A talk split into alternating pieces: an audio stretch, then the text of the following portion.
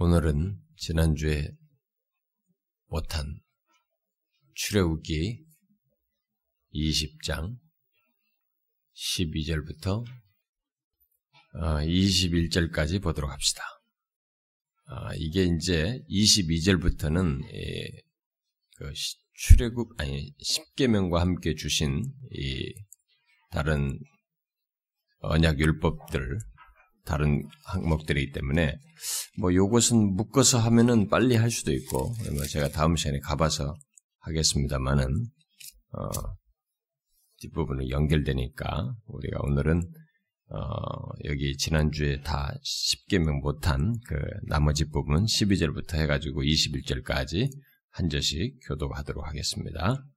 내 부모를 공경하라 그리하면 내 하나님 여호와가 내게 준 땅에서 내 생명이 길리라. 살인하지 말라. 간음하지 말라. 도둑질하지 말라. 내 이웃에 대하여 거짓 증거하지 말라. 내 이웃의 집을 탐내지 말라. 내 이웃의 아내나 그의 남종이나 그의 여종이나 그의 소나 그의 낙이나 물은 내 이웃의 소유를 탐내지 말라. 뭇 백성이 우레와 번개와 나팔 소리와 산의 연기를 본지라. 그들이 볼 때 떨며 멀리 서서 모세에게 이르되 당신이 우리에게 말씀하소서. 우리가 들으리이다. 하나님이 우리에게 말씀하시지 말게 하소서. 우리가 죽을까 하나이다. 모세가 백성에게 이르되 두려워하지 말라. 하나님의 임하심은 너희를 시험하고 너희로 경외하여 범죄하지 않게 하려 하심이니라. 백성은 멀리 서 있고 모세는 하나님이 계신 흑암으로 가까이 가니라. 어, 우리가 지난주에 하나님께서 주신 이 언약 율법 중에 10계명, 어, 어, 곧 모든 계명의 기초인 10계명 중에 1계명부터 4계명을 간단히 살폈습니다. 우리는 뭐 10계명을 다 잘 알고 있지만은 사실 이 10계명은 하나님께서 주신 이 계명의 대표성을 가지고 있고 영구한 우리에게 계명 율법으로 주신 것이어서 여기에 사실 우리가 아, 이런 계명에 굉장히 신중함을 기해야 됩니다. 우리가 지난주에 살폈던 하나님과의 관계 속에서 우리가 가져야 할 그런 계명인 1계명부터 4계명 사이에 우리가 이것을 어설프게 하셔요. 요즘 많은 사람들이 어? 계명 뭐 무슨 뭐 야외 다른 신을 내게 하지 말라는 이런 것에서부터 다 잘 지키고 있는 것 같지만은 실제로 많은 사람들이 이거 어설프게 하고 있고 하나님과 다른 걸 겸해서 섬기는 사람들도 요즘에 교회 하는 제법이 있고 뭐 우상을 섬기지 말라 이런 것도 그냥 수많은 형상을 가지고 이게 하나님을 믿으려는 사람들도 제법 있고 하나님의 이름도 막 너무 이렇게 장난을 쳐요. 어, 특별히 신학생들도 장난 많이 칩니다. 하나님의 이름 가지고. 가지고. 그리고 여기서 종종 조크를 할 때, 농담할 때도, 목사들도 설교할 때도 이제 저도 옛날에는 못 모르고 이런 것에 좀 자각이 있기 전에는 그런 말들 많이 썼는데 뭐, 뭐 영빨이 없다는 둥, 뭐 어쨌다는 둥, 뭐 이런 얘기 많이 합니다. 근데 영빨이라는 말을 만약에 제대로 한다면 성령의 능력에 의해서 있게 되는 무엇을 시사할 것이 분명하단 말이에요. 기독교인이 말하면 영적인 힘이라든 능력이라는 것은 성령에 속한 거 아닙니까? 그런데 우리가 그런 것을 아주 우습게 알아요. 그러니까 우리들이 예수를 믿는다고 하지만은 하나님을 너무 우습게 알아요. 지금 여기서 봐야 돼요. 이 사람들이 벌벌벌 떠는 걸 우리도 좀 이런 이렇게 떨어야 된다는 건 아니에요. 이들은 지금 좀 좀 잘못된 태도로 이제 나가지만은 하나님에 대해서 너무 경각심이 없다는 것, 너무 가볍게 여긴다는 것이 오늘의 오늘날의 문제들이에요. 응? 그래서 예배를 자꾸 자기들이 즐기려고 예배를 드려요. 하나님을 경외한다는 생각을 안 갖고 있어요. 그러니까 하나님을 경외하지 않는 이 모습은 하나님의 이해가 그 경외할 만큼 진지하거나 진실하거나 강력하거나 실제적이지 않기 때문에 그런 현상이 생기거든요. 어? 하나님에 대한 이해가 선명하고 그게 진실하고 하나님의 계시된 말씀대로 그 하나님의 영광스러우심과 그분에 비해서 나의 하찮음에 대한 이것이 자각이 되면은 하나님의 경배하는 데서 우리는 겸비할 수 있는 거예요. 경외심이 불타오르게 돼 있는 것입니다. 근데 이게 어설프니까 경배하는 게 아니라 와서 우리가 즐기는 것이지. 어? 내가 즐기는 예배를 자꾸 들으려고 하는 것입니다. 만시기를 기억하여 거룩히 지키라 말이지. 하나님이 이런 날을 지킴으로써 우리 시간의 주인이시고, 어? 그 쉬는 것을 통해서도 다 6일 안에서도 우리에게 채우시는 분이시라는 이런 믿음을 좀 가져야 되는데, 요즘 보세요. 이번 이제 주일 개념으로 안식일이 많은 부분 내용이 전이가 돼서 초대교부터 지켜왔습니다만, 오늘의 사람들 보세요. 뭐 주일날 뭐 어디 간다, 뭐 한다, 이제.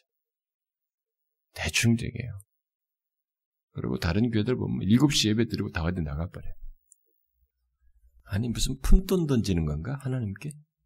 어? 남은 시간, 뭐, 빨리 예배를 해치우고 나머지 가서, 어, 뭐, 뭐, 자기 하고 싶은 거 하겠다는 것인가? 온전한 것이에요, 이건. 온전한 것이. 옛날에 어떤 분이 저한테, 어, 자기가 아주 돈을 잘 벌 수 있는 거의 보장된 이 백화점의 중요한 자리에 그 막 서로 커미션 주어가지고 그 자리를 잡으려고 하는 데인데 자기에게 그 모든 허락권이 다 떨어졌어요. 다 결정 다 됐어요. 그런데 이제 한켠에 자기가 주의를 거기서 못 지킬 것이라는 것에 대한 그 마음에 감출 수 없는 것이 있어서 나한테 질문했어요.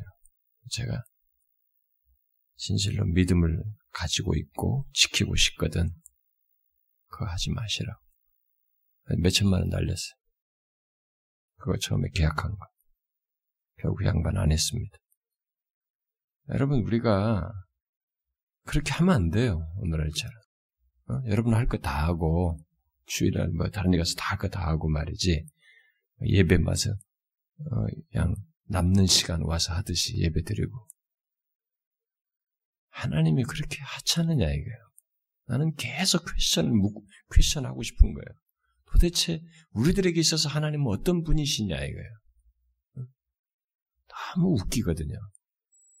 어디 가도 다 보여요. 어느 교회 가든지 아, 이 사람들이 하나님을 어떻게 대하는지 다 보여요. 근데 보편적으로 많은 사람들이 너무 하나님을 하찮게 여겨요.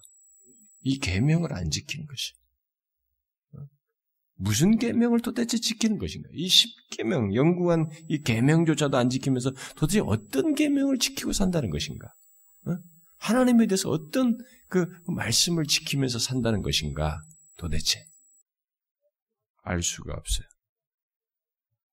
여러분들은 이것을 잘 유념하시고 많이 많이 생각하셔야 됩니다. 충분히 하나님의 말씀을 충분히 자기 자신 안에서 소유하고 지키려고 하는 힘쓰는 수고를 꼭 하셔야 돼요. 이 앞에 계명들을 자 그러면 그것에 이어서 나머지 계명을 어, 보도록 하십시다.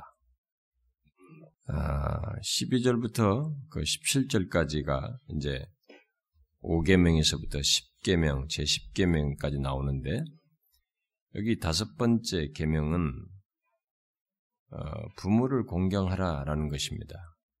네? 부모를 공경하라는 계명인데 어, 이 계명을 사람들 사이의 관계에서 가장 기본적인 것으로 어, 먼저 언급을 하면서 사람들과의 관계 속에서 가장 기본적인 것이 바로 부모와 자녀 관계이다라고 여기서 말씀을 해주고 있는 것입니다. 그 때문에 십계명은 부모 공경과 관련된 계명을 소위 수평적인 관계, 일반적으로 말하는 소위 수평적인 관계에 대한 계명 중 첫 번째 것으로 놓고 하나님께서 친히 쓰신 계명에 이것을 먼저 말씀하시고 있습니다. 우리가 이 계명을 자꾸 하나님이 직접 쓰셨다고 하는 사실, 직접 주셨다는 것에 대해서 굉장히 많이 생각해야 돼요. 그냥 우리들끼리 만든 법이 아니에요. 하나님이 친히 쓰셔 주신 거예요. 이걸 첫 번째로 두었어요. 이 계명에서 가장 먼저 우리가 주목할 것은 여기서 부모, 우리는 번역상으로 간단하게 한자어를 쓰니까 이렇게 됐는데 어, 원래 문자대로 말하면 그냥 아버지와 어머니예요. 여기 보니까 아버지와 어머니를 똑같이 존중할 자로 여기라고 말하고 있다는 것이죠. 음? 에베소서 6장 1절 2절에서도 똑같이 그것을 연결시켜서 말하죠. 그런데 이것이 뭐 오늘날 같이 이렇게 평등 사회가 된 상태에서는 아무런 문제가 되지 않지만 이때 당시만 해도 가부장적인 사회였어요. 음? 그런 사회였습니다. 그래서 이 남자들을 중심으로만 인간 개수를 한 숫자, 사람 숫자 개수를 하고 있는 그 당시란 말이에요. 그런 가부장적인 이스라엘 사회를 고려할 때 이렇게 말씀하신 것은 어우, 굉장히 놀라운 얘기예요. 놀라운 사실을 하나님께서 말씀하신 것입니다. 그러니까 이 계명은 늙은 뭐 부부나 또는 일할 수 있는 어, 능력이나 어떤 정신력 같은 것이 좀 결핍된 쇠잔한 그런 부모를 학대하거나 괴롭히는 것을 금지하려고 하는 그것을 막으려고 하는 의도도 여기에 있겠습니다만은 부모를 모시고 있는 자녀와 자녀들 부모에게까지 자녀를 둔 부모에게까지 사실 똑같이 적용시켜서 이것을 어, 말하는 것이라고 볼 수 있어요. 그 자녀들에게 공경받을 수 있는 부모가 되기 위해서 부모 또한 최선을 다해야 한다고 하는 것이 이 여기에 같이 섞여 있어요. 이 관계 속에 부모와 자식 같은 관계 속에서 공경하는 관계 이것을 같이 담고 있다고 볼 수 있습니다.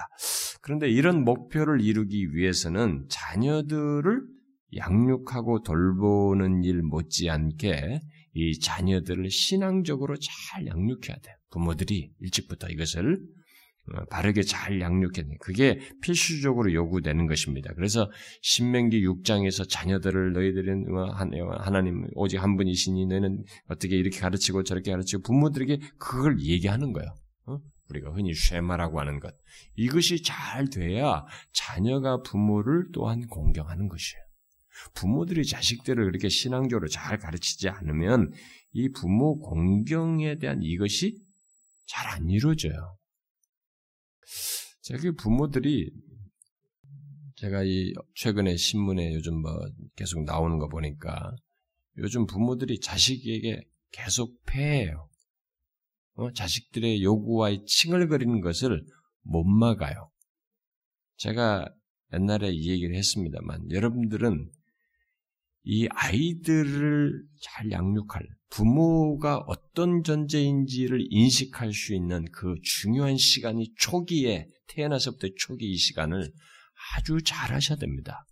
여러분들이 뭐 사랑한다고 그러면서 사랑한다고 그냥 그냥 봐주고 뭐 이게 막 원하는 대로 다 주는데 그 요즘 신문에 나오대 아이들이 문자를 배우기 전부터 이제 몇 개월 때부터 이거부터 게임기 스마트폰으로 게임기부터 한다고 이거 애 죽이는 겁니다.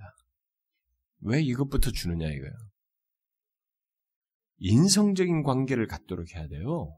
기계와의 관계로 이 아이를 양육해버리면 얘는 초기에 지금 이게 석고가 형성되듯이 이게 뇌랑 모든 게 형성되는데 완전히 파괴적인 이쪽에 막 그 기능만 발달한다는 거예요. 아주 충동과 흥분이 막 이것이 어떻게 해결 안 되면 막 정신을 못 차린다는 거예요.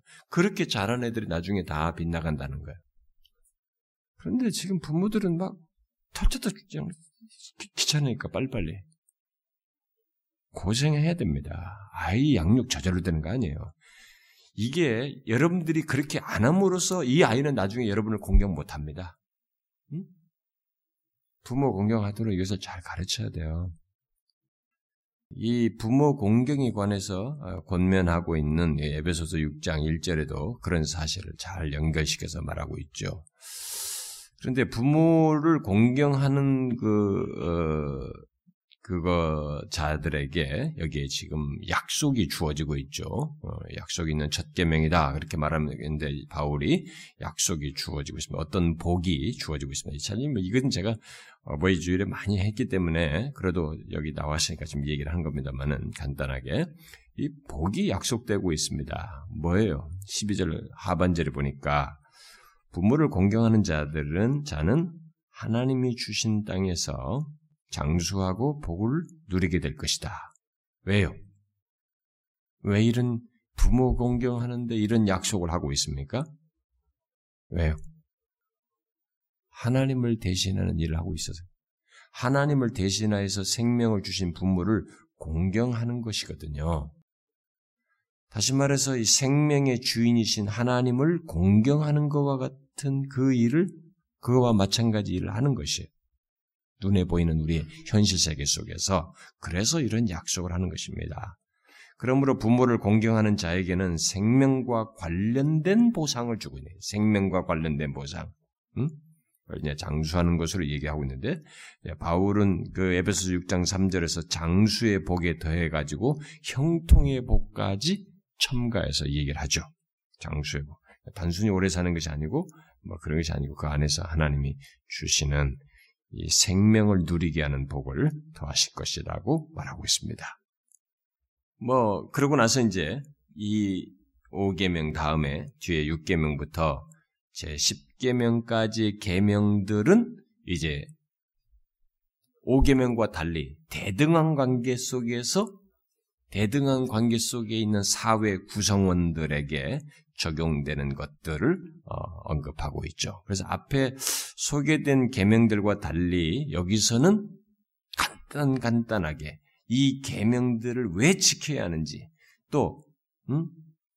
그런 왜 지켜야 하는지 이유 같은 것이 여기 설명되지도 않고 지켰을 때 주어지는 약속이나 보상 같은 것도 일체 여기는 언급이 없어요.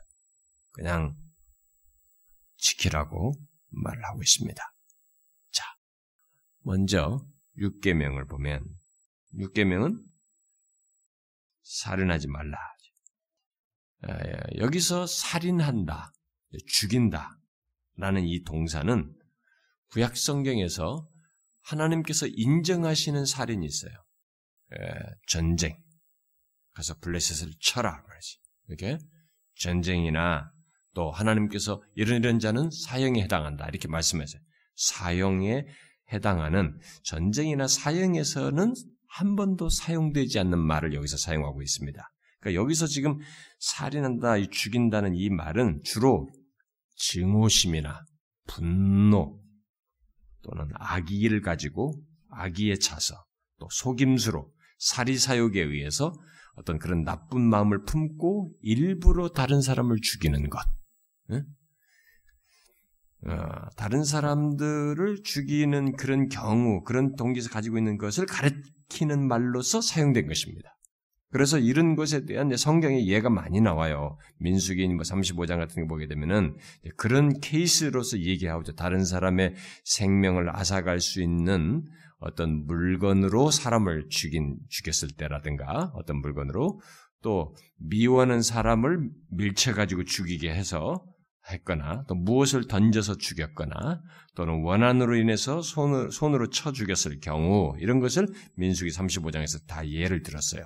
또 이웃에 사는 사람을 미워해가지고 숨었다가 이렇게 해치워버리는 이런 거, 이런 죽이는 경우 신명기 19장에 나와 이런 고의적인 살인이 여기에 해당하는 것입니다.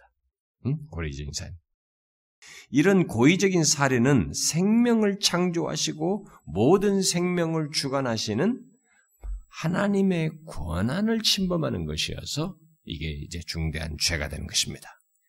인간은 생명에 관해서는 인간이 할 일이 없어요.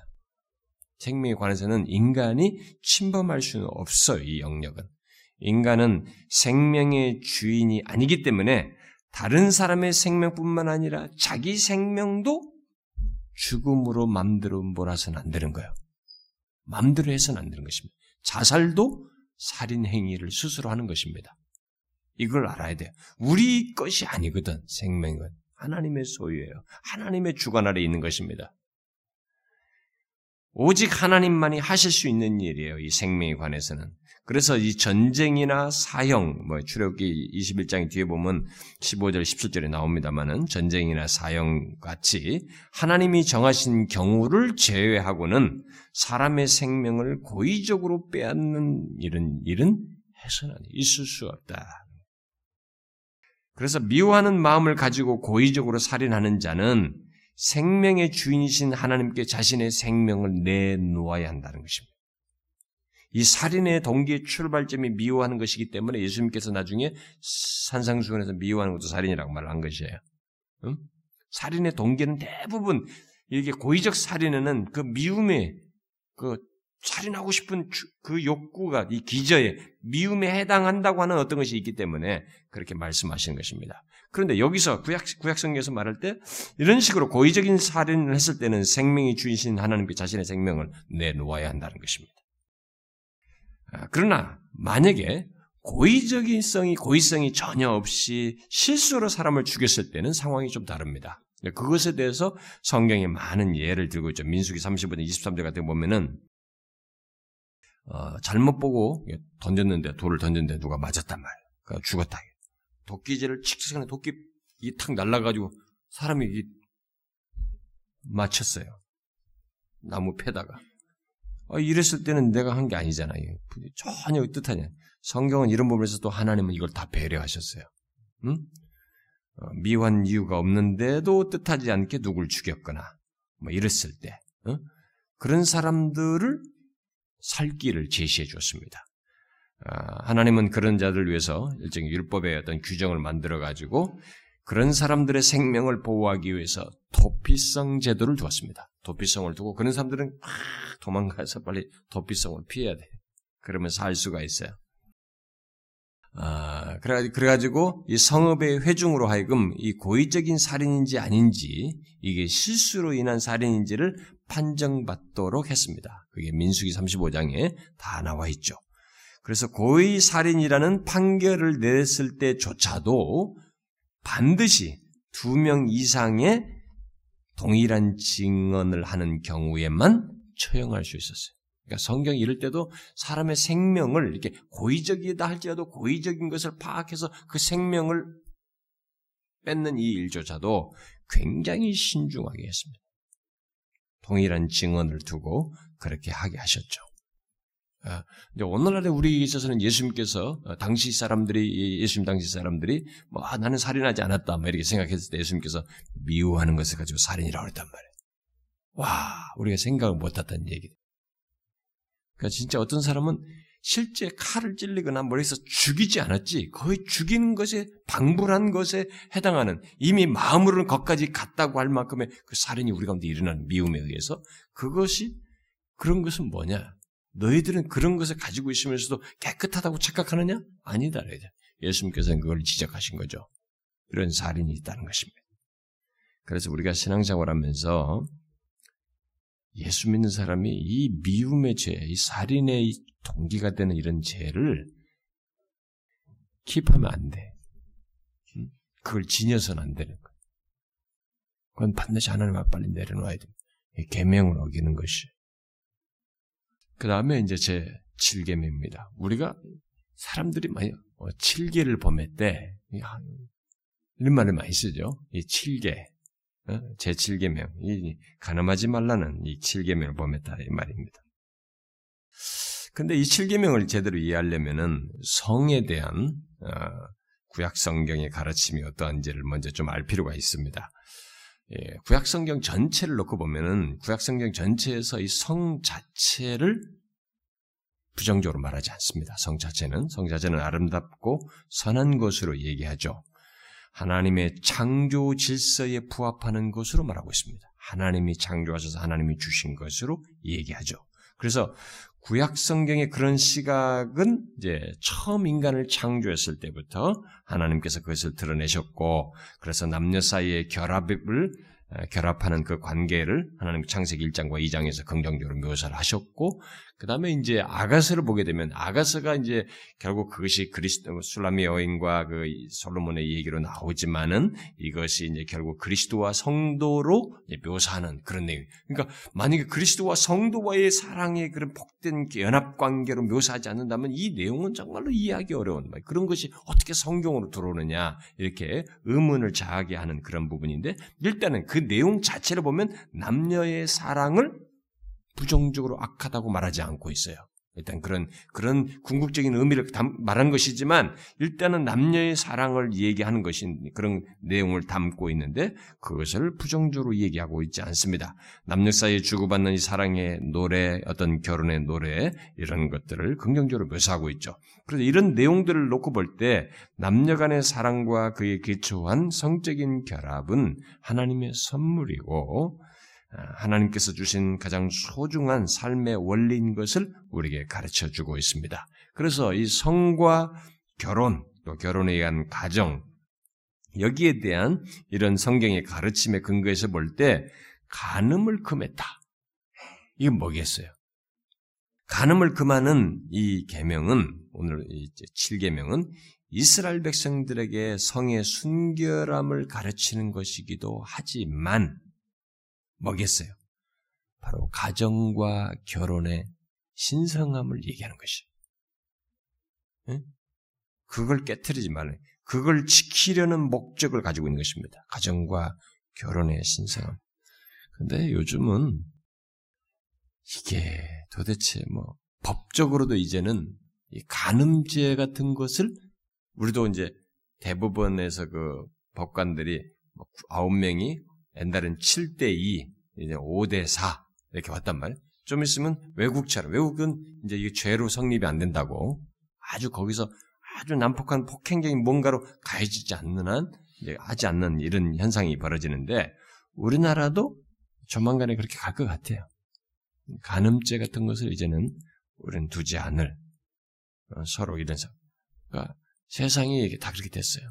그래서 우리는 여러분들은 모르겠어요. 여러분들이 나는 잘 모르겠습니다. 우리가 사는 세상이 우리가 뭐 보는 게 맨날 교회에 오고 신앙생활 이렇게 살니까 그렇지 허망한 사람들 있잖아요. 신앙이 없는 사람들은 허망해요. 나중에 할 게 뭐가 있어요. 집에 가면 남편 가고 남편은 또 남편대로 어디 가고 뭐 해외 가고 어디 가도 그렇고 세월이 지나고 서로가 부부 사이에 조금 뭐 권태롭기도 하고 그럼 뭐 하겠어요? 응? 여자들은 또 집에서 애들 학교 보면 혼자 뭐, 뭐 하나 할 일이 없잖아. 헬스를 열심히 달리든지, 몸 만들기를 하든지, 뭔가 하는 미치거든요. 이게 안 하면 이 인간의 정서가 이게 허, 망한 것이거든요. 하나님 안에서만 안식하게 되 있는 인간의 이런 성향 자체가 뭔가를 만족을 하고 뭔가 도취가 된단 말이에요. 그러니까 뭐 백화점을 돌든지 뭘든지 어? 무슨 유명 백 하나 몇백만 원치 그런 걸 사가지고 그런 걸 과시하고 돌아다니든지 뭘 하든지 뭔가 미쳐야 된단 말이에요. 거기서 덜썩덜썩 사귀는 거야. 뭐 애인이 있대 다 남자들 중에 많은 사람도 결혼했는데 다 애인이 있다고 그래. 심지어 여자들도 다 애인이 있다고 그래. 우리 제가 개척할 당시에도 제가 개포동에 살 때 주변 사람들이 그렇게 많이 했어요. 결혼한 사람들이. 애인이 있다고 다들. 그러니 뭐 이게 요즘 사람들은 이게 알 수가 없는 거예요. 제가 옛날에 얘기했잖아요. 우리, 우리나라에 실제로 있었던 얘기잖아요. 막 문자를 보내가지고 남자들에게. 돈 안 보내면 다 폭락이다. 무작위로 보냈는데 많은 사람들이 돈 보냈다는 거 아니에요? 그럼 도대체 얼마나 이 사람들이 다 뭐가 있다는 거 아니겠어요? 요즘은 이렇습니다. 그런데 여러분, 예수 믿는 사람이 이게 이제 알아야 되는 것입니다. 하나님은 이것을 얘기하시는 것입니다. 성의 순결함도 있겠지만은 가정과 결혼의 신성함을 지키기 원하시. 이걸 범하는 것에 대해서 하나님께서 중대한 죄로 얘기하시는 것입니다. 간음 행위는 사람을 향한 죄악이면서 동시에 하나님을 향한 죄악이에요. 그래서 바세바를 범했을 때 하나님께서 나단을 보내가지고 자기에게 범한 것으로 사무엘하 12장에서 얘기하잖아요. 그것은 창조 세계 안에 있는 하나님의 계획, 곧 남자와 여자 사이에 상호 헌신과 충성이라고 하는 긍정적인 역할을 통해서 연결 짓고자 했던 하나님의 의도를 손상시키는 것이기 때문에 이런 것들을 하나님께서 분명히 밝혀서 계명으로 지키라고 한 것입니다. 서로가 남자와 여자가 상호 헌신하고 충성하도록 그런 역할을 서로 하도록 하나님께서 뜻하신 가운데 결혼을 부부로 이렇게 엮으셨어요. 근데 요즘은 내가 당신만 사랑한 것, 사랑해주는 것으로 감사해, 막 이런다고 서로가. 어? 희귀해져가지고 네, 당신만 사랑해 준 것만으로도 감사해. 이렇게 한다고. 아주 못됐고 세상이 희한해졌어요. 그러니까 이 칠계를 범하는 것을 아유 당연시 여겨요. 아니에요. 하나님은 서로 간에 남자와 여자 사이에 서로 상호 헌신하고 충성하도록 그런 역할을 갖도록 하게 그런 의도로 하나님께서 그걸 지키기 위해서 말씀하신 가늠하지 말라. 근데 예수님은 음욕을 품는 것도 간음이라고 하셨어요. 왜냐면 이게 간음으로 나아가는 스타트가 그거거든. 와, 정말로 괴롭습니다. 주님의 말씀. 청년기를 지나면서 그 말씀이 얼마나 하나님 앞에서 죄악되다는 것을 생각할 때 이게 얼마나 엄청난 것인지 우리가 지나오는 거죠. 뭐 청년기 때만이 아니에요. 근데 부인할 수 없어요. 그게 죄라고 하는 것입니다. 죄는 죄예요. 오늘날은 죄를 죄로 여기지 않지만 죄는 죄인 것입니다. 우리는 그 사실을 알아야 됩니다. 그 다음에 여덟 번째 계명은 도둑질하지 말라는 것입니다. 이것은 재물, 뭐, 그러니까 물건이나 짐승을 훔치는 행동과 사람을 훔치는 것 다 포함하는 것입니다. 이런 걸 다. 먼저 이 재물의 경우를 보게 되면, 음, 이 도둑질을 하지 말라는 이 계명은 어, 지상 세계에 있는 모든 재물은 그 재물을 소유한 자와 관련성이 있어요. 분리되지 않아요. 그러니까 소유한 자의 인격을 대변하는 것입니다. 소유한 자의 존재를 대변하는 것이에요. 그러니까 우리는 아 뭐 그것 조금 가져갔다고 아니에요. 그 소유는 그 사람의 존재의 존재를 대변해 그분의 그 사람의 소유한 자의 인격을 대변하는 것이에요. 그래서 이 계명을 어, 어겼을 때 처벌을 얘기하는데 벌금이나 배상을 주는 그런 것들로 주로 어, 이 얘기를 하죠. 22장 출애굽 22장 1절 9절에도 그게 나옵니다. 뒤에 가 보면은 그런데 이런 처벌 규정은 범죄자로 하여금 피해자의 재물을 가능한 한 도둑질 이전의 상태로 회복시키려고 하는 것이. 그러니까 도둑질 했으면 도둑질 이전 상태로 회복시키는. 그렇게 하기 위해서 그런 의도를 가지고 얘기를 한 것입니다. 그런데 만일 도둑질 한 사람이 배상할 수 없다면 어떻게 되느냐? 반환해 가지고 도둑질했는데. 그러면은 자기 몸을 종으로 팔아서라도 배상을 해야 된다는 거예요. 그것이 출애굽기 22장 3절에 나와요. 이 계명은 재물이 아닌 이제 사람을 훔친 것도 포함됩니다. 유괴 이런 거죠. 여러분 요즘은요 막 사, 진짜 우리들이 불안한 세상입니다. 우리 한국 사람들이 막 세계에서 제일 많이 팔린답니다. 저기 외국이랑 가지고 호주, 미국 이런 데에 막 그, 그 술집이나 이런 데 사창가에 막 한국 여자들이 다 성노예가 돼가지고 돈이 많이 묶게 도망가질 못하는 그 여자들이 엄청나게 많대요. 그게 미국 사람들이 와서 한국에다 보고해 주는 거예요. 구, 구해내라고. 근데 못 구해낸대. 그렇게 많이. 근데 뭐 이렇게 뭐 직업 외국에 직업 알선해 준다고 이렇게 하니까 여자들이 폭삭 쳐서 가는 거예요. 이게 뭔 뭔지 모르고. 근데 그게 다 그게 다 인력 수출이라고 하는데 그게 아니고 거기 직업이 있는 게 아니고 다 그런 데로 팔리는. 그렇게 발을 첩 잘못 뛰는데 그렇게 해서 못 빠져나오는 한국 여자들이 막 굉장히 많답니다. 지금. 이게 다 뭐예요? 이거예요. 도둑질이에요. 사람 도둑질이에요. 아이부터 시작해가지고 어른들은 도둑질을 하는 것입니다. 근데 정말 이런 거 보면 우리 자식 키우는 사람 부모들은 야 진짜 이 세상 무서워서 못 살겠다 이런 생각이 드는 거예요.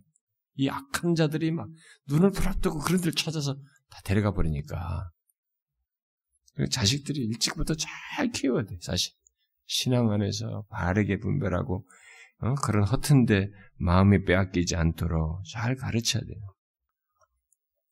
그렇게 해도 우리가 노력해도 유괴자는 다 타깃으로 했을 때는 대책이 없는 거예요. 이런 악한 자들이 있는 거죠. 근데 놀라운 것은 성경에서 그런 얘기를 하고 있어요. 이런 이런 자들에 대해서. 그래서 이 유괴를 해가지고 그렇게 해서 그걸 벌모로 해서 어, 재물을 얻고자 하는 사람을 하나님께서 말씀하셨어요. 그들은 어떻게 되느냐? 뒤에 보면 21장 여기 나와요. 출애굽기 21장. 어, 21장 6절에도 나오고 신명기 24장 7절에도 나오는데 그런 사람들은 사형을 내라는 거예요. 사람을 도둑질한 것은 사형을 하라는 것입니다. 와, 하나님이 왜 이렇게 하셨을까? 어, 다른 도둑질은 그게 그렇게 안 했는데 이 유괴를 한 것에 대해서 사람 도둑질한 것에 대해서는 이렇게 사형이라는 엄한 형벌을 주셨을까? 그것은 재물을 도둑질한 것은 대부분 경제적으로 가난한 사람들이 저지르는 생계형의 도둑질이에요. 보통 어, 생계형의 범죄여서 사형 같은 엄한 처벌, 처벌이 불필요하지만 사람 도둑질은 하나님이 창조하신 생명을 손상시키고 인간의 존엄성을 파괴하는 중대한 죄이기 때문에 하나님의 영역을 넘보는 것이기 때문에 그래서 사형하라는 것입니다. 그래서 이, 이 영국도요, 제가 있을 때 영국도 아이들 유괴범 막 20 몇 년씩 때려버려요. 선진국에서 그렇게 길게 때린 것은 굉장한 거거든요. 우리나라는 이 법원들부터가 영 물렁이에요, 물렁. 미안하지만. 법원 사법부가 형량도 판사가 막 자기 맘대로요. 개인이. 그 튀는 판사는. 도덕성이 없으니까. 요즘 오늘날에 이, 이 사람들 도덕성이 없고 자기들 법이나 다다다다 외워가지고 판사가 됐기 때문에 오늘날에 우리나라 판사들이 다 인성 같은 것이 없잖아요. 그냥 무조건 죽으라고 사법고시에서 시험 봐서 딱 된 것이 있기 때문에 성적 좋은 사람들이 다 판사되고 그러니까 이 사람들이 도덕성이 없는 거예요. 그러니까 이념에 영향받은 것을 자기 판사를 툭툭 때려버리는 거예요. 이 형량 같은 거. 우리가 그런 것을 그리고 그런 것이 대부분 대세다 보니까 이런 걸 못하는 거예요. 근데 사실 이런 것은 굉장히 중대한 게 다뤄야 됩니다. 생명성의 위험성이 돼. 그래야 사회가 근간이 흔들리지 않는 것이거든. 근데 우리는 대충이에요. 아이들이 다 그래 다 상했는데도 참 여론이 업, 뒤에 업어줘야만이 조금 이게 뭐 세게 때리고 그러지 않아요. 그러니까 유괴를 너무 우습게 하는 것이. 하나님은 아셨어요. 창조주는 아셨습니다. 사용하라는 것. 그런 사람들. 제 9계명은 뭐예요? 내 이웃에 대해서 거짓 증거하지 말라는 것입니다. 되게 이제 주의 23장에서도 다시 나옵니다. 이런 것이.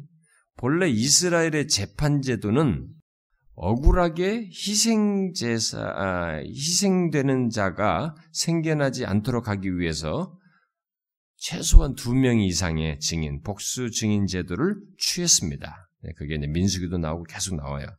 그런데 두세 사람이 말을 맞추어서 거짓 증거를 하면 어떻게 되냐. 그걸 얘기하는 거예요. 네? 두세 사람이 말을 맞추어서 거짓 증거하는 일이 있을 수 있는 것입니다. 나봇이 그렇게 해서 죽었어요. 나봇이 열왕기상의 21장에 예수님도 두세 사람 이상이 거짓 증언해가지고 죽었습니다. 스테반도 그렇게 해서 죽었어요. 그렇죠? 이런 사례가 있는 것입니다.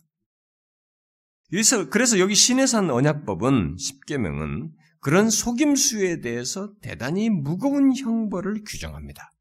뒤에 어, 신명기 19장 15절부터 19절에 보면은 이런 위증죄를 범한 이 거짓 증인은 그가 거짓 증거로 다른 사람들에게 해를 주려고 했던 것과 똑같은 형벌을 때리라는 거예요.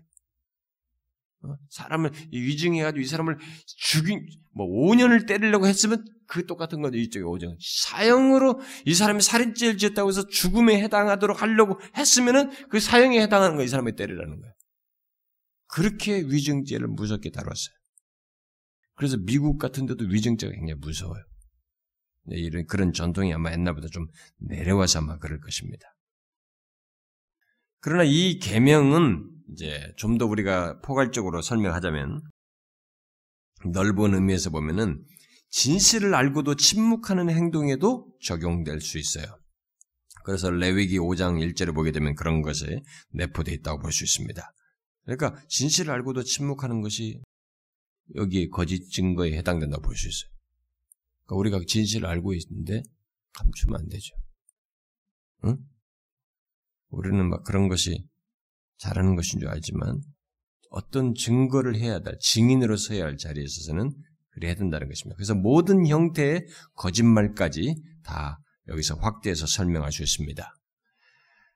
그래서 거짓말을 함으로써 다른 사람의 명성에 손상을 입히거나 그들을 나쁘게 평가하고자 하는 이 속임수, 중상모략, 뭐 실없는 말 이런 것들이 다 포함된다고 할 수 있습니다. 남을 손상시 거짓 증거를 해가지고 뭐 그 사람 하지도 않은데 뭐 했다고 해가지고 이런 것들도 이 제 9계명에 해당되는 것입니다. 사실 우리들은 이 9계명 참 많이 범합니다. 음?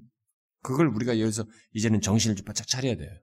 이 9계명에 해당된다는 것을 이런 것이 뭐 많이 나와요. 레위기나 신명기나 여우수나 이런 데서 많이 나옵니다. 그래서 이 9계명이 개개인의 관심사를 넘어서서 사회 구성원들의 신뢰성의 바탕을 둔 이 공동체의 행복을 위해서 이것을 하나님께서 적용하셨 어, 두셔서 그렇게까지 이렇게 확대돼서 적용되도록 하신 것입니다. 개인 문제를 넘어서서 이 공동체, 음? 네, 사회 구성원 전체가 신뢰성이 바탕 둔 이 공동체를 갖도록 하기 위해서 이 계명을 정하셨다고 볼 수 있습니다. 자, 그 다음에 제 마지막 계명, 10계명은, 제 10계명은 탐하지 말라, 탐내지 말라. 내 이웃의 집을 탐내지 말라. 이 10계명을 똑같이 반복하고 있는 이, 이, 모세가 죽기 전에 다시 말하고 있는 그 유언적으로 말한 신명기에서는 내 이웃의 아내를 탐내지 말라고 돼 있어요. 그러고 나서 뒤에 가서는 아내는 또 집으로 바꿨어요. 순서를 이렇게 바꿔가지고 해놨습니다. 그것은 이제 뒤에 남자들을 대상으로 먼저 놓았기 때문에 아마 그들에게 먼저 그렇게 말했을 것이라고 보고 신명기 상황에서는 그러나 내용상으로는 또 뒤에 이, 이 집이 또 나오기 때문에 뭐 내용상에는 차이가 없다고 볼 수 있습니다. 어쨌든 어, 이 계명에서 가장 중요한 것은 여기 탐내다라는 이 히브리 말이에요. 이 말은 탐내다, 뭐 갈망하다는 뜻을 가지는데 이것이 단순히 어떤 탐내는 의지적인 충동 정도만을 말하는 것이 아니고 그것뿐만 아니라 이 탐을 하면서 탐심의 대상이 되는 것을 소유하게 만드는 어떤 행동 이것까지 포함하는 것입니다. 탐내는 것이 마음에서 일어나는 이것뿐만 아니라 의지적인 충동뿐만 아니라 그런 행동으로까지 나가는 것을 다 포함하는 것입니다. 자, 이런 사실은 이 탐내다라고 하는 제10계명이 인간의 외적인 행동을 규제하는 것이기도 하지만 어?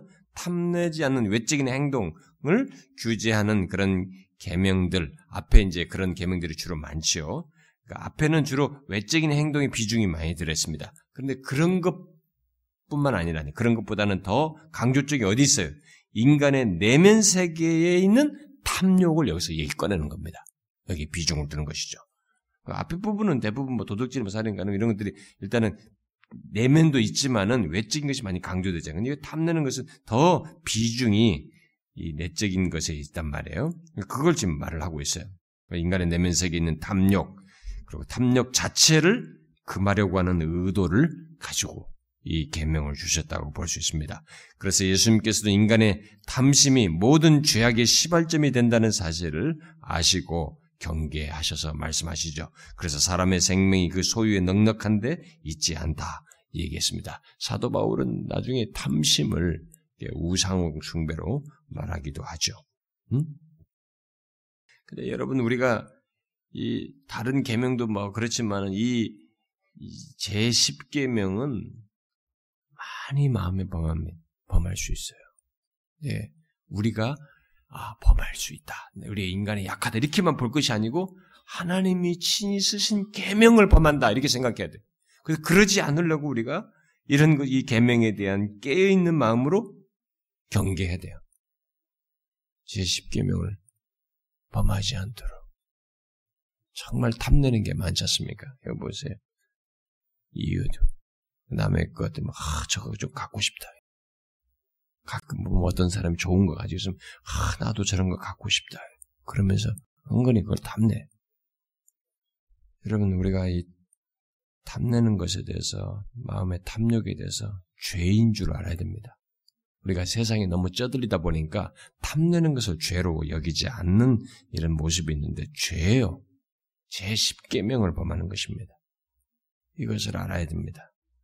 자, 그 다음에 이제 뒤에 이렇게 10계명을 주시는 가운데서 이스라엘 백성들의 경험한 내 반응의 내용이 그 18절부터 21절에 나오고 있는데 하나님께서 막 나타나셔서 지금 이 얘기 하신 거 아니에요? 예, 현현하셔서 하신 거죠. 그때 이들의 반응이에요.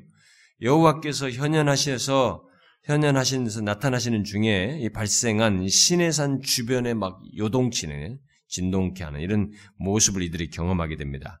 네, 그들의 경험이 19장에서도 나왔었죠. 19장 16절과 18, 18절에 나왔었는데 그때와 마찬가지로 이때 하나님이 현현하셔 나타나 임하셨는데 이때 그 장면을 여기 보니까 우레, 번개, 나팔소리, 산의 연기 이렇게 하니까 이런 것이 귀로 시각적으로 귀와 시각적으로 다 이게 감, 경험하는 거예요. 확인하는 장면입니다.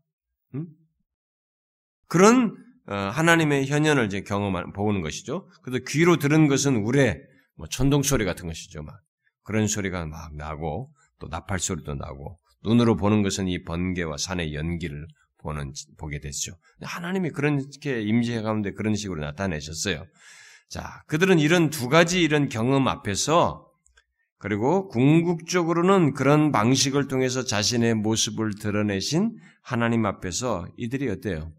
두려움에 사로잡힙니다. 떨 수밖에 없죠. 사실은 떨 수밖에 없습니다.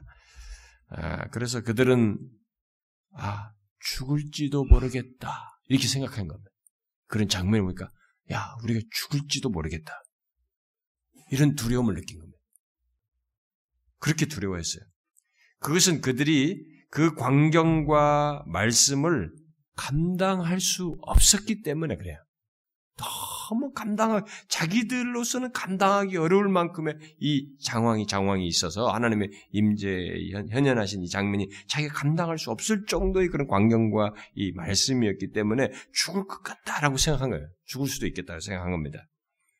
그래서 이들이 그때부터 하나님께서 직접 그들에게 말씀하시는 것을 거부해요. 응? 말씀하지 말고 모세를 통해서 말씀해 달라는 거예요. 이 중재자인 모세 모세가 중재자 자격으로 자기들에게 말하는 방식을 모세에게 간절히 요청하죠. 그들의 간청을 명령형 동사 앞에 2인칭 대명사를 써가지고 강조해요. 이들이 이거 보면은. 음, 그래서 하나님이 아니라 바로 당신이. 히브리 말하면 당신을 강조해요. 당신이 우리에게 말씀해달라. 말해달라. 이렇게 어, 강조를 합니다. 그러니까 이들이 굉장히 심각하게 떨고 있었던 거죠. 두려워는. 그래서 바로 당신이 좀 해달라. 그 이스라엘 백성들의 간절한 요청에 이제 모세는 말하죠. 하나님을 두려워하지 말라. 응? 그 이유는 하나님께서 자신을 나타내신 이렇게 그리고 나타내신 임재는 두 가지 목적이 있어서 그랬다. 라고 얘기해 줍니다. 하나는 이스라엘 백성들을 시험하려는 목적을 가지고 있을 뿐이다. 분명한 목적이 있는, 그냥 너희들이 겁주려는 게 시험하려는 분명한 목적을 가지고 있기 때문이고, 그러니까, 그러니까 아마 하나님은 그들이 과연 출애굽하게 하신 그 하나님을 올바로 믿고 있는지 시험하시고자 했던 것으로 보이죠. 또 그들이 경계선을 정하여 하나님의 거룩한 영역과 거룩한 임재를 존중하는지를 아시기 위해서 그래서 하나님의 명령을 제대로 지키는지를 시험하기 위해서 이렇게 하신 것이죠. 아, 그러니까 그런 목적이 있으니까 너희들이 그렇게만 하지 않으면 된다. 두려워하지 마라. 이렇게 한 거예요. 또 다른 하나의 목적은 뭐겠어요? 이스라엘 백성들은 이 공포심에 사로잡히거나 그들을 괴롭게 하려고 하는 목적이 아니고 도리어 그들로 하여금 하나님을 경외하여서 범죄하지 않도록 하기 위해서요. 자, 이런 목적으로 이렇게 하신 거예요. 그러면 경외심이 없으면 범죄할 수 있어요. 그러니까 이들이 범죄하지 않도록 하기 위해서 이 경외 하나님을 경외하여 범죄하지 않도록 하고자 하는 목적으로 이렇게 하나님께서 현현하셔서 임재하셔서 말씀을 하신 것입니다. 자, 이런 용도로 목적으로 이렇게 이렇게 임재하셨어요. 오늘날도 하나님에 대한 경외심이 없는 사람이 범죄예요. 하나님은 그걸 막으려고 이렇게 이들에게 이걸 경험케 하시는 것이에요. 이들은 이걸 기억함으로써 하나님을 사무치게 알고 앞으로 자신들이 유혹이 올 때마다 죄 유혹이 올 때마다 아 그때 배웠던 하나님 이렇게 하고 죄에서 돌이켜야 돼. 근데 여기들은 이들은 이것을 깊이 해요. 그럼으로써 이들은 하나님에 대한 경솔함을 그 다음부터 쉽게 드러냅니다. 근데 모세나 사무엘아 사무엘할 때 사무엘이 그 어린 나이에 하나님 한번 배웠고 나서 일생토록 그 하나님을 막 한마디의 말도 땅에 떨어지지 않을 정도라고 그랬어요. 그러니까 온 부에세바에서 단까지 외치면서 다니는 거예요. 하나님을 사무치게 알면 그분에 대한 진정한 경외심 때문에 경각심이 생깁니다. 우리가 하나님의 말씀을 통해서 하나님을 바르게 알고 바르게 아는 가운데서 하나님을 진실로 경외하는 것이 있어야 됩니다. 그래야 죄를 짓지 않습니다. 죄 짓는데 상당한 유익을 얻습니다. 죄에 대한 경각심을 갖는 데 있어서. 여러분 이런 걸 생각해 봤어요? 여러분들이 죄를 범하는 그 자리에 하나님이 계시다는 것, 하나님의 면전에 있다는 걸 생각해 봤습니까? 저도 그런 것 때문에 많이 죄에서 덜 미끄러졌습니다. 죄범하는 자리, 유혹받은 자리에 섰을 때, 아, 하나님의 면전에 내가 있지. 이렇게 함으로써 제가 거기서 그분에 대한 경외심 때문에 거기서 더 미끄러지지 않고 벗어났던 사례가 많습니다. 요거예요. 그런 목적으로 한 것입니다.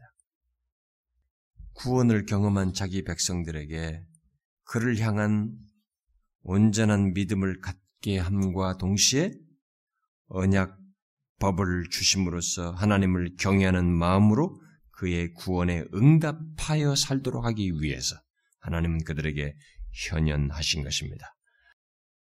자, 그런데 모세의 말을 들은 이스라엘 백성들은 그래도 그게 좀 중요하지 않아. 여전히 하나님의 나타나심으로부터 비롯된 두려움에서 벗어나지 못한 채 하나님의 하나님이 처음에 그 시내산 정상 주변에서 정하신 그 경계선으로 가까이 나아가기를 커녕 하나님께서 시내산인데 거기로 나아갈 수 있는데 경계선까지 갈 수 있는데 안 가요. 아예 그곳으로부터 멀리 서 있어요. 아예. 그러니까 요게 이제 문제예요, 여러분. 응? 아, 그 모세는 결국 그 상태에서 하나님과 직접적인 만남을 허용된 중재자로서 중계선 경계선을 넘어서서 흑암 쪽으로 가게 됩니다만은 이들은 멀리 서요. 가질 않았어요. 자, 이게 뭐가 문제예요, 여러분? 사실 누가 어떤 인간이 하나님 앞에 설 수 있겠어요? 응? 이런 상황이 있으면 이렇게 다 떨죠. 우리는 하나님의 진노를 받아 죽어 마땅한 죄인입니다. 인간 자체가 하나님 앞에서 흠투성이기 때문에 그 하나님의 현존 앞에서 죄악된 인간들은 이렇게 본성적으로 본능적으로 떨 수밖에 없습니다. 두려울 수밖에 없습니다. 아, 근데 지금 여기서 하나님께서 허용하신 범주 안에서 갈 수 있었는데 또 중재자인 모세 안에서 갈 수 있었는데 사실 이 조건은 우리도 예수만 없으면 똑같은 조건이에요. 하나님 앞에서. 우리도 하나님 앞에 설 수 없습니다. 진짜 그분이 만약 자신의 현존을 드러내시면 우리는 진짜 우리도 죽을 것 같은 그런 두려움을 느끼게 될 겁니다. 그런데 저와 여러분은 이제 어떻게 됐습니까? 우리는 나갈 수 있습니다. 하나님 앞에. 나오라 하면 두려움 없이 나갈 수 있습니다. 왜? 예수 그리스도 때문에. 예수 그리스도께서 이 장벽을 없애버리셨어요. 그리스도 때문에 우리는 두려워할 필요까지도 없게 되었습니다. 담대히 나갈 수 있습니다. 왜 담대히 나간다는 말을 히브리서나 에베소 2장에서 말하잖아요. 담대히 나갈 수 있습니다. 우리는 두려움 없이 하나님과 교제까지도 할 수 있습니다. 예수 그리스도 때문에. 그러므로 이제 예수 그리스도 안에 있는 우리들에게 있어서는 우리가 하나님의 하나님은 거룩하신 하나님이라는 사실을 잊지 않는 한 하나님이 거룩하신 하나님이라는 사실을 기억하는 한 우리가 두려워하는 것은 죄예요. 무슨 말인지 알겠어요? 이들도 여기서 이 허락 범주 안에서는 나오라고 한 범죄에서 거룩하신 하나님만 기억하는 한 그것을 알고 이렇게 시험하에서 말씀한 대로 하나님 경계한 대로 그 경계를 따르는 한에서는 괜찮아요. 허용된 것이었어요. 우리도 거룩하심을 기억하는 한에 있어서는 하나님 앞에 자유롭게 예수 그리스도에 갈 수 있습니다. 그런데 두려워하는 것은 그런 것을 하지 않는 가운데서 두려워하는 것은 죄입니다. 그래서 어떤 사람들은 굉장히 예수 잘 믿는 것 같고 이렇게 하지만 그렇지 않아요. 우리가 하나님의 거룩하신 분을 아는 한은 우리가 두려워할 필요가 없습니다. 왜? 예수 그리스도 때문에. 만약 여러분들이 두려워하는 모습이 있다면 자신의 죄 때문에 그런 마음이 생길 수 있으나 심지어 그렇다 손치더라도 우리는 우리의 죄를 지시고 십자가에 달려 죽으신 예수 그리스도 때문에 두려워할 필요가 없습니다. 만일 두려움이 있다면 그 두려움을 두려움이 일어나고 있다면 두렵게 하는 그 죄를 가지고 예수 그리스도의 피를 의지하여 하나님 앞에 나아가는 그런 태도를 보이는 것이 중요한 것이지 두려움 자체에 사로잡혀서 신앙생활도 제대로 못하고 하나님으로부터 더 멀리 멀어져가는 멀리 서잖아요, 이거요. 이 두려움이 멀어지는 대로 움직이지 않습니까? 이런 식으로 가면 안 되는 것입니다. 그건 죄예요. 두려움이 멀어지는 쪽으로 가는 것이면 죄인 것입니다. 가끔 보면 그런 사람들이 있거든, 교회 안에. 응? 더 멀어져. 뭐 어쩌고저쩌고 물리해서 뭐 나는 하나님도 이게 이서 못하겠어요. 은근히 멀어져요. 그게 잘 믿는 게 아니에요. 죄예요. 죄. 우리는 예수 그리스도 안에서 죄가 있어도 두려워하지 않을 수 있습니다. 그분의 십자가의 보혈은 그것을 다 해결하고도 남아 믿는 것이에요. 그래서 그분의 거룩하심을 기억하고 예수 그리스도 안에서 그것이 만족된 것을 기억하고 우리는 하나님 앞에 두려움 없이 나갈 수 있습니다. 괜히 두려운답시고 더 멀리 서거나 멀어져 가는 이런 일 하면 안 됩니다. 저는 가끔 봤습니다. 어떤 사람이 자기가 죄를 지고 그것 때문에 두려워요. 어? 두렵다는 거예요. 그러면서 멀어져요. 멀어지는 사람을 봤습니다. 더 가까이 나와야 돼요. 아, 그래도 벼룩에 간이 있지, 뭐 어쩌고저쩌고. 아니, 누구한테 자존심 내세우겠다는 거지. 하나님이 우리의 심장 폐부를 다 아시고, 내가 태중에 이 조성될 때부터 모든 걸 아시고, 내 인간 존재의 모든 것을 아시고, 이 죄를 있는 성향 자체를 다 아시고, 계심에도 불구하고 그리스도 안에서 우리를 구속하셨어요. 뭘 도대체, 얼마나 우리가 깨끗하겠다고. 자존심 센 사람들이 그런 얘기예요. 그런 사람들은 더 죄로 무너질 필요가 있어요. 어떤 면에서. 나는 이것밖에 안 되는 존재이구나. 아, 내가 정말 그렇게 내 자신 관리를 잘했는데, 아, 지난번에 이게 내 흠이 다 드러나고 나 쪽 다 발렸다고. 괜찮아요. 우리는 그럴 수 있는 존재입니다. 만약 여러분들이 저의 내 안에 있는 생각까지 다 하신다면 여러분들은 제 설교 못 들어요. 어? 저의 부패한 죄성까지 다 안다면 여러분이 저를 조금이라도 조금도 신뢰 못할 거예요. 그런데 제가 이걸 명맥을 유지할 수 있는 게 뭡니까? 하나밖에 없습니다. 그리스도의 구속 하심 때문이에요. 그거 아니면 하나도 내세울 게 없습니다. 진짜입니다. 그러니 두려워가지고 물러나는 것이 아니에요. 오히려 죄가 있기 때문에 예수 그리스도의 피를 의지해서 하나님 앞에 두려움 없이 나갈 수 있습니다. 이게 신자예요. 여러분들은 이 혜택을 누리셔야 됩니다. 구속받은 자에게 이 말씀하시는 거예요, 지금. 그런데 구속받은 자가 이렇게 물러나고 있어요. 아닙니다. 사랑하는 여러분, 자존심 내세우지 마세요. 우리는 내일도 몰라요. 모레도 모릅니다.